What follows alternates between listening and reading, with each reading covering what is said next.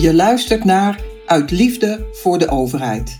De podcast voor al die leiders binnen de overheid die meer doen dan alleen maar hun werk. Voor iedereen die zijn werk binnen de overheid bewust wil inzetten om optimale meerwaarde te bieden aan een betere overheid en een mooiere samenleving.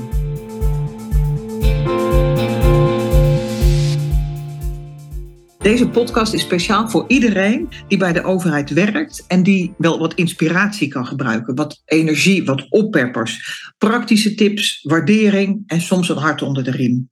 Hij is voor iedere ambtenaar die zo graag meer wil bereiken. Voor al die mensen die zo graag willen, zo hard hun best doen, maar vastlopen in het systeem waar ze zelf een onderdeel van zijn. Mijn naam is Jeanette van Rookhuizen en ik ben intussen al 34 jaar actief binnen de overheid. En ik heb alles gezien, van Bali-medewerkster tot gemeentesecretaris, van burgerzaken tot grondbedrijf en alles wat daartussenin zit. Ik durf te stellen dat ik de overheid van haver tot gort ken. Ik ken de politieke spelletjes, ik ken de stroperigheid, de bureaucratie, de valkuilen. Ik weet exact hoe de hazen lopen. Ik ken natuurlijk ook alle vooroordelen, alle flauwe grappen over ambtenaren, alle kritiek die altijd zo gemakkelijk tegen en over de overheid wordt uitgestort.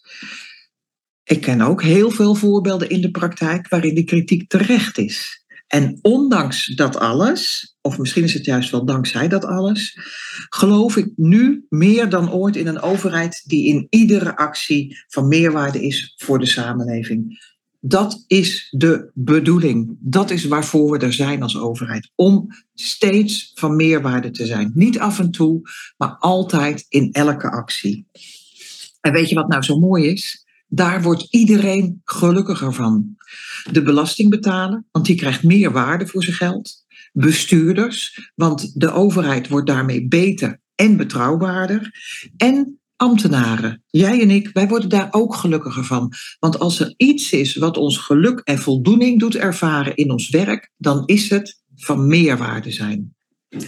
Nou, voel jij nu je enthousiasme groeien uh, en wil jij weten hoe dit voor jou kan uitpakken? Blijf dan luisteren naar deze aflevering.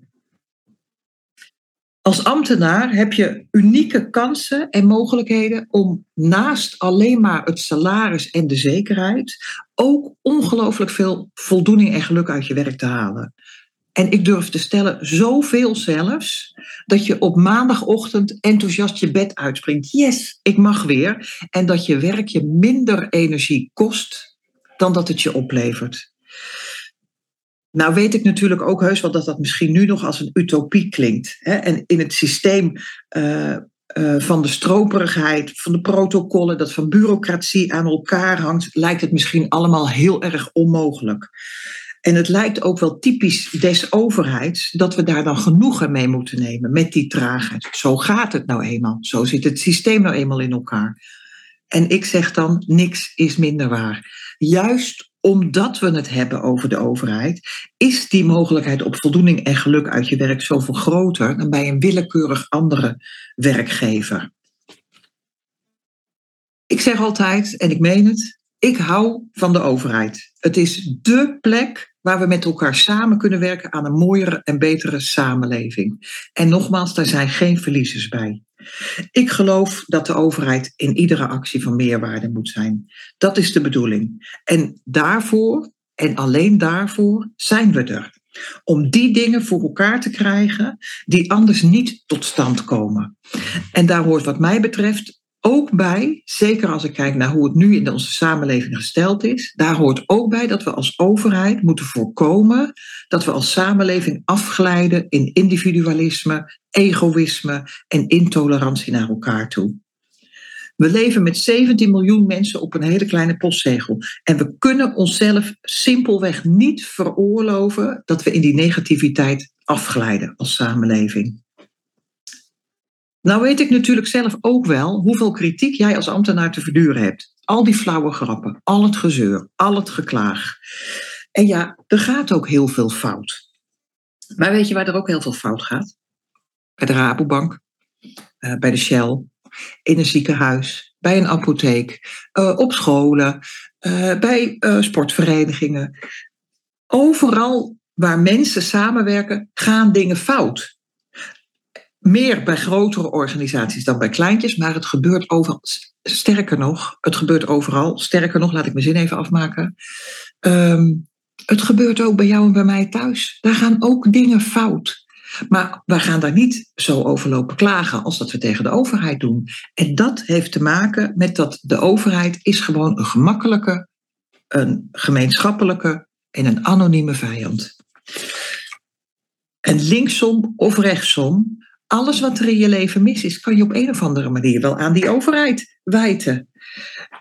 Ik kwam laatst een buurman tegen van mij. Ik uh, heb een hond, hij heeft ook een hond. En uh, ik liep s'avonds mijn laatste rondje. Ik kom hem tegen. Hij was net bij de dierenarts geweest en hij vertelde mij daar dat hij, uh, dat hij daar 1400 euro had moeten aftikken. Nou, daar kunnen we het over eens zijn. Dat is niet leuk.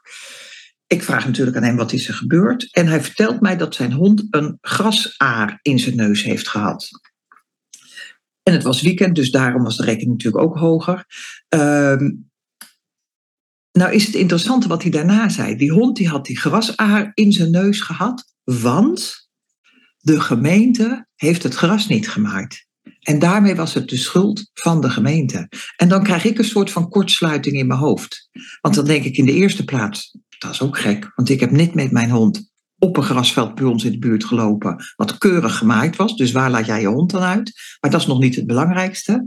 Ik denk dan ook, jij loopt toch hier met die hond? Het is toch jouw hond? Denk je nou echt dat er 24-7 een ambtenaar met je mee gaat lopen om jou erop te wijzen van hé, hey, pas op, hier is het gras langer, daar is het gras korter. Nee, zo werkt het niet. Waar is je eigen verantwoordelijkheid in dat soort situaties? En dit gebeurt zo ongelooflijk vaak. Wij zijn als overheid ineens, als ambtenaren, zijn we verantwoordelijk voor burenruzies en moeten wij die oplossen? Nee, hoezo? Tegelijkertijd snap ik het wel, want laten we eerlijk zijn, het is gewoon een menselijk en psychologisch proces. Wij zoeken allemaal in eerste instantie een schuldige buiten onszelf. Als ik morgens bij ons de berging inkomt, waar drie fietsen op een kluitje staan, ik moet de mijne er tussenuit wringen en er vallen er drie om, dan is dat, of er vallen er twee anderen om, dan is het niet mijn schuld in eerste instantie, maar dan komt dat omdat mijn man en mijn dochter hun fietsen niet netjes hebben teruggezet. Ik denk dat je die wel herkent. We doen het allemaal. Maar bij die overheid is het makkelijker en doen we het dus collectief op, projecteren we het op één organisatie. Nou is het interessante ook dat van al die kritiek en al dat schoppen tegen die overheid, daar wordt hij niet beter van. Sterker nog, daar wordt hij slechter van. En wat ik nu ga zeggen klinkt misschien ook als schoppen, en zo bedoel ik het niet. Maar het eerste onderdeel waar je dat heel goed in kan zien, dat die overheid daar slechter van wordt, is de politiek. En ook daarin ga ik heel duidelijk zijn. Ik word ook niet heel vrolijk van de voorbeelden die Den Haag op dit moment geeft. Van wat daar allemaal misgaat en hoe men daar met elkaar omgaat. En, zeg ik er dan gelijk bij, dat is nooit een excuus, voor mij in ieder geval, om dan zelf maar niks te doen. Om dan maar te zeggen, nou ja, weet je, in Den Haag verzinnen ze zulke rare dingen waarom zou ik dan nog mijn best doen? Nee, ook weer juist daarom. En dan kom ik ook bij jou terecht, want wij zijn met 1 miljoen ambtenaren. Stel je nou eens voor dat wij allemaal 1 miljoen ambtenaren, dat wij allemaal elke dag een heel klein beetje menselijker zijn. Een heel klein beetje meer tijd en aandacht aan de klant besteden. Een heel klein beetje meer nadenken over regeltjes. Moet ik hem wel echt toepassen? Kan het misschien anders? Eén dingetje per dag. Zullen we eens kijken wat daarvan gaat veranderen. En dan kunnen we die negatieve spiraal waar we anders in terechtkomen als overheid ook, maar ook als samenleving, dan kunnen we die negatieve spiraal ombuigen. Dat vraagt wel wat van jou en mij. Het vraagt persoonlijk leiderschap. Het vraagt een beetje lef. En het vraagt ook liefde en waardering. Nou kan je ook daarbij gaan zitten wachten, want ik weet natuurlijk ook wel dat als het om waardering gaat, daar is de overheid niet zo heel erg goed in. We krijgen het niet van de burger, of af en toe maar hè, in individuele gevallen, maar we krijgen vooral kritiek. Maar ook leidinggevenden binnen de overheid zijn over het algemeen niet zo heel goed in het uiten van waardering. Politici ook niet. Dat komt, daar is wel een verklaring voor, dat komt omdat zij zelf ook constant onder die druk staan van ze moeten het wel goed doen, ze mogen geen fouten maken.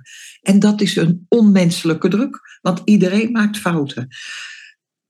Maar ga ook daar niet zitten wachten op dat je het van een ander krijgt. Of kom dan bij mij, luister naar mijn podcast, want van mij krijg je hem sowieso. Maar wat ik veel belangrijker vind is, geef het ook aan jezelf.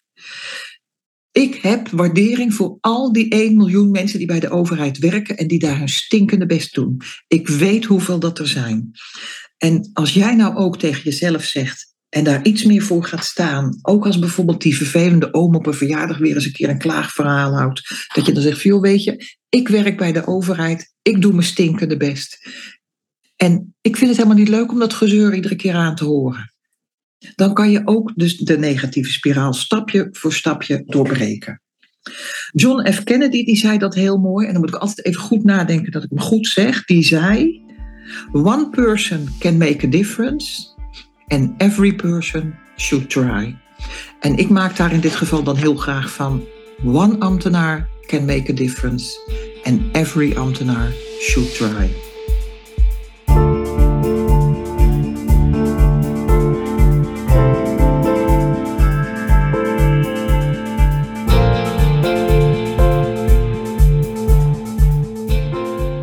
Was een aflevering van Uit Liefde voor de Overheid.